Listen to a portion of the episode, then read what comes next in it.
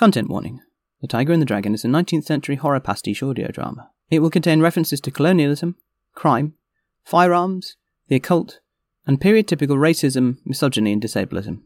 It will not contain any themes of sexual assault, but will contain violence, including mentions of violence against women and unborn children. Please do check the more detailed content warnings in the show notes and look after yourselves and each other.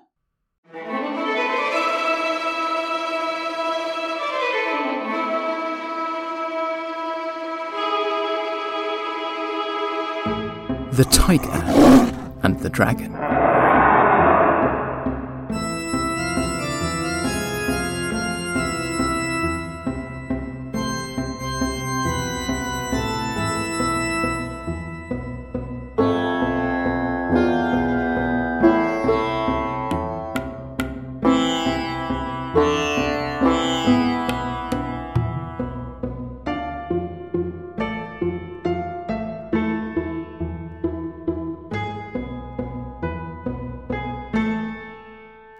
Episode 4 The Sandstorm. We reached Kabul without further incident and spent a day or so there restocking. I've always liked Kabul. Racing mountain air, splendid views, my sort of people. Alas, all too soon we had to head north into the mountains of the Hindu Kush. We were to head over the Salang Pass, which is the usual route, but to diverge while we were up there. Luckily it was summer, so passage was not too difficult as it might have been, but it also meant the particular tribe of Pashtuns we were looking for would have moved into the higher mountain pastures. Our orders were to exercise stealth and caution when we approached the territory, which I suppose some political wallah thought might have made things easier, but I overruled that, as it was a damn fool idea. The Pashtuns knew those mountains better than we ever could, even with local guides, and would have a bead on us before we could get anywhere near them. Better to go to their chieftain as British envoys, heads held high, than spies. Our Mr. Alucard agreed. I reckon the idea of sneaking around offended his pride as much as it did mine. See, if they didn't just murder us when they first clapped eyes on us, and we were accepted as guests, then under their code, the Pukhtunwali, by which they live, they'd be forbidden from harming us. Melmastia, they call it. Even an enemy who comes to the door of a Pashtun asking for hospitality will be welcomed and protected. So that's what we did. Basically, knocked on the gates of the village as if we'd popped round for a cup of chai. Before long, we found ourselves led past several mud brick curtain walls and through the streets, and finally brought before the chieftain in the reception room of his house. The chieftain was a great beady eyed cove with a bushy beard, beaky nose, and a jaw you could crack rocks on. A fair few of his teeth were missing or broken, making him quite a sight when he laughed, which he did a lot. His folk treated him with deference, I'd say almost fear, scraping before him in ways I'm not used to seeing from the hill people. Myself, I found him unsettling, but I couldn't have told you why at the time. My Pashtun isn't the best, and I didn't know the dialect, so I was grateful for the guide we'd brought to translate. They assumed we'd come to speak about matters political on behalf of the Angrezi, and they offered us fine food and drink and other things even I'd rather not discuss in front of a lady such as yourself. We'd been given a decent briefing on what previous envoys had come to discuss passage through their lands and trade and so on, and I think I made a fair showing of it. Ah, Our Mr. Alucard kept his trap shut during talks, which I was glad of. He accepted any food and drink offered to him, but somehow, mysteriously, it always ended up gone without him having apparently consumed it. Bloody good sleight of hand tricks, I thought, hoping our host hadn't noticed and been offended by it. When we were finally left alone to sleep, Mr. Alucard voiced his concern to me, quietly like. He thought the chieftain had no intention of letting us get out of the mountains alive. Nor did he believe the chieftain was all that he seemed. I agreed, said that accounted for him giving the willies, and asked what he advised. That noble brow of his creased a bit, and he said he had no experience with Afghanis, though a little with Mohammedans in general, whom he trusted to be honourable in battle, up to a point, but did not enjoy the company of at all. I suggested we make a strategic retreat out the back door along with our guides. Laws of hospitality be damned. Mr. Alucard added that, intrigued as he was by the exact nature of our host, he had no reason to remain among these Mohammedan pigs, and would be quite happy to go. Honestly, even I balked at that one. Pigs are forbidden meat, you see. It was quite an insult to our hosts. I understand from my nephew's studies of Mr. Alucard's history that he was held hostage by the Turks as a youth, and may, understandably, have something of a grudge against their co religionists. Yes, I suppose that would account for it. Hmm. So, a few hours before dawn, we made ready to escape. Nobody stopped us. Ain't that hard to find your way out of a mud brick village while everyone's asleep? Our mistake, really. Too easy. As we got out into the mountains and away from the village, a strong wind rose and blasted dust into our faces.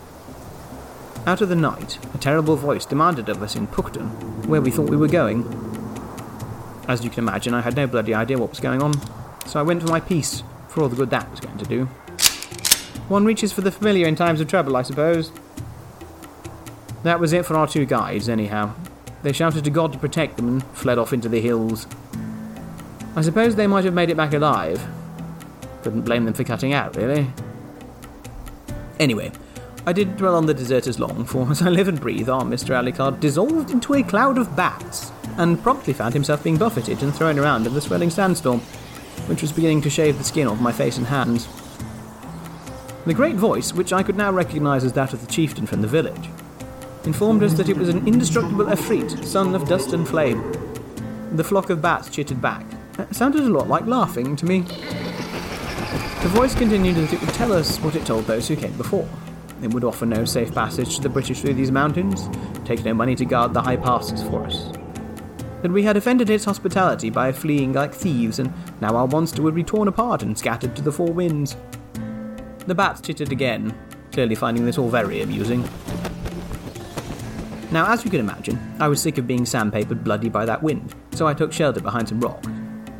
Out in the storm, that pulsating cloud of oily blackness and bat was fighting against the howling wind.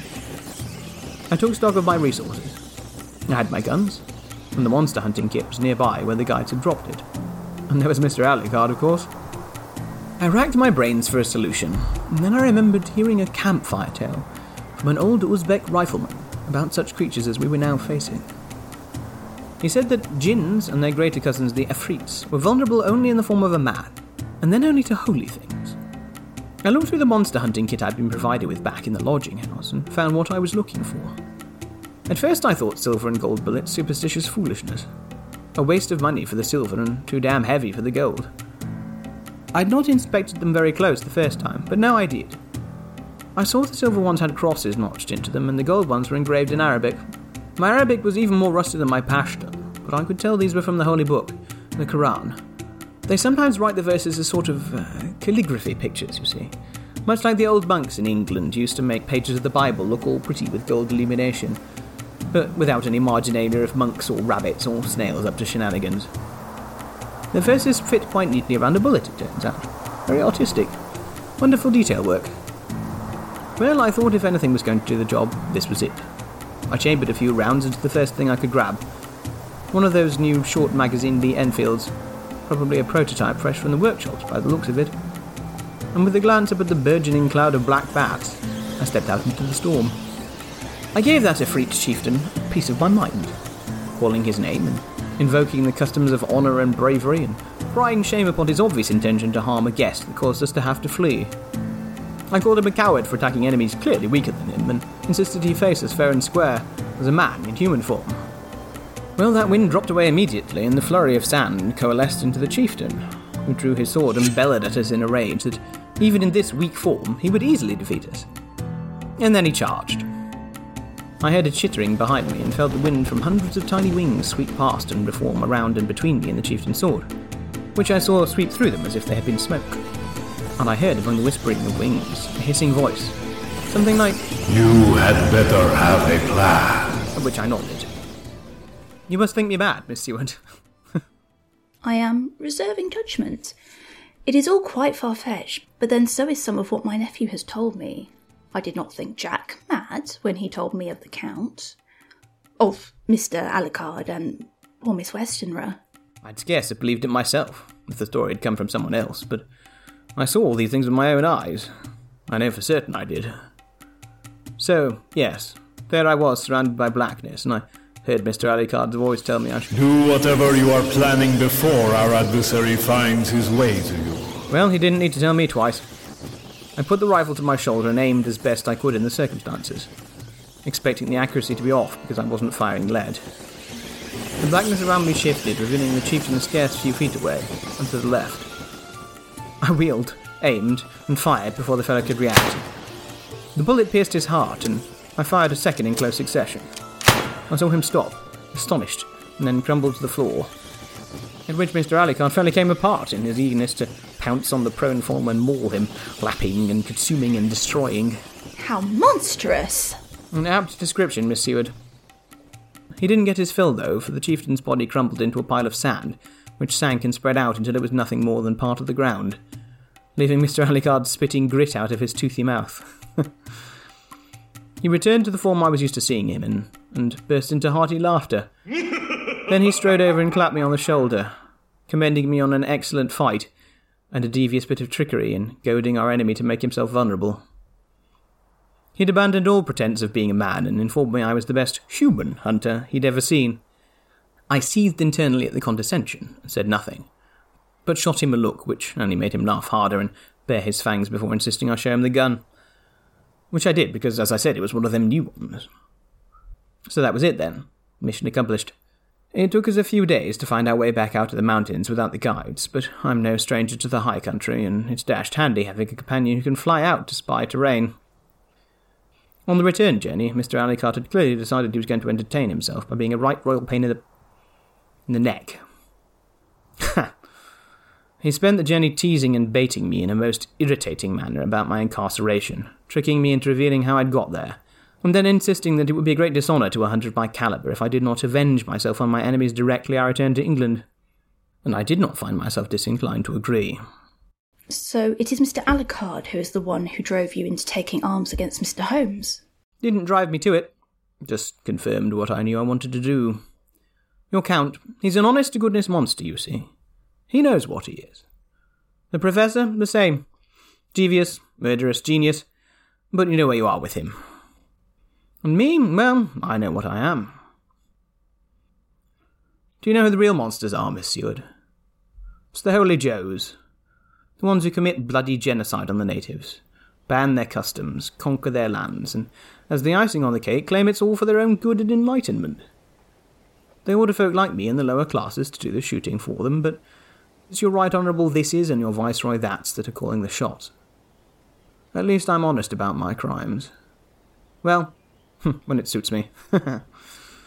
it's blackguards like me that keep this empire running, so they can wash their hands of it all like Pontius Pilate, and don't you forget it. Now, my dear Mem Sahib Seward, as my story is now done, might I be permitted to make good my escape? I don't suppose I can stop you. Very gracious of you, I'm sure. As the Colonel spoke, he produced a cheap silver cartridge pen and a card from the pocket of his jacket and wrote something on it. After I had assented, he made a small bow and presented the card to me, which I took. At that point, we were interrupted. Anna! Anna, my dear, there you are. I've been looking for you all over. I invited that Italian violinist I told you about, and would you believe he's actually arrived? You must come and meet him. Elspeth, uh, you must meet Colonel Moran here. At this point, I turned back to the Colonel, but he was gone. I think I saw a shadow slipping across the moonlit garden into the night, but it could have been a trick of the light. Upon the paper was an address. I placed the card in my purse and thought nothing more of it. Then I returned to the party, where I spent the rest of the evening in idle chatter. In all honesty, I was not altogether certain that I had not fallen asleep on the veranda and dreamed the whole conversation. A little later, the violinist revealed himself to be Sherlock Holmes, pursuing a notorious thief who was also attending Elspeth's party. The thief, ladies and gentlemen, is none other than. But that's an entirely different story, of which I'm sure you'll be able to read in the Times before long. Now, I must leave off, for I have filled several pages with this letter already. I hope it entertains you suitably. I remain, as ever, your loving aunt, Miss Anna Seward. Dear Aunt Anna, Please forgive the shortness of my letters, as I rarely have long to write. I hope you, father, and mother are well. I read your last letter with intrigue and more than a little worry. I certainly hope the entire matter was a dream, although it seems too vivid to be so. your colonel is quite correct when he says you have a talent for running into dangerous rogues. You've clearly had a lucky escape. I have not been able to make contact with Dr. Van Helsing, despite repeated efforts, and I pray for his safety. If, as your letter suggests, he is still in the country, he must have hidden particularly well. Otherwise, matters are much as normal here at the hospital. Hoping your uncanny luck will continue, your nephew, Dr. John Seward. Dearest Jack, do not trouble yourself over the shortness of your letters. I understand that you are very busy. Regarding my previous, it seems that I was not dreaming at all. Out of curiosity, I wrote a letter and sent it to the address Colonel Moran gave me, and he has replied, explaining that after our discussion, he went directly to the political gentleman he mentioned to report back. They were quite surprised as they had assumed him dead. Apparently, Mr. Alucard had not been seen since the two of them had parted, when the ship they were travelling on came into port at Southampton. I wish now I had the presence of mind to ask the Colonel in my letter to find out, if he could, the whereabouts of Dr. Van Helsing. The political gentleman informed him he was free to go, as long as he kept a low profile and did nothing stupid. I do not think he will do anything of the sort. I'm not altogether certain why he has given up his revenge on Mr. Holmes, but I do wonder if he also suspected he was being manipulated by Mr. Alucard, as I did. I suppose we will see. I remain, as ever, your loving aunt, Miss Anna Seward. Dearest Aunt Anna, it is no wonder you drive father to distraction when you so freely and easily give an insane criminal access to your home address. I only hope you are correct about your colonel's behaviour. If you find any reason whatsoever to believe you are not, I urge you to move to safer premises at the earliest opportunity, and please, under no circumstances, attempt any further conversation with this fellow. Your deeply concerned nephew, Dr. John Seward. Dearest Jack, I am touched by your concern for my safety. But really, you are beginning to sound very much like your father.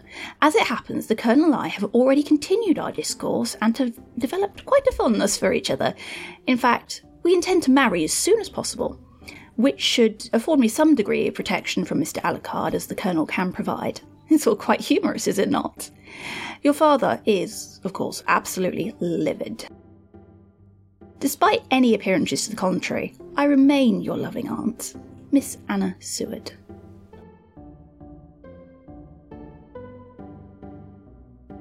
The Tiger and the Dragon is a Cytochrome Hear production by Lou Sutcliffe, distributed under a Creative Commons Attribution Non Commercial 4.0 International License. It featured Jennifer Noirot as Anna Seward, Lou Sutcliffe as Sebastian Moran, Bethan Lloyd Wiggins as Elspeth, Jonathan Kidger as John Seward, Henry Prestige as Sherlock Holmes, and Paul McDonough as Mr. Alucard. Editing, soundscaping, and score was by Lou Sutcliffe, with additional mastering editing by Jem Hawes. This episode used sounds from freesound.org. For full accreditation, content warnings, and transcripts, please see the show notes. If you enjoyed this little pastiche, please do leave us a review on your podcasting platform of choice, in the Times of London, or beneath a rock on the side of a mountain in the Hindu Kush.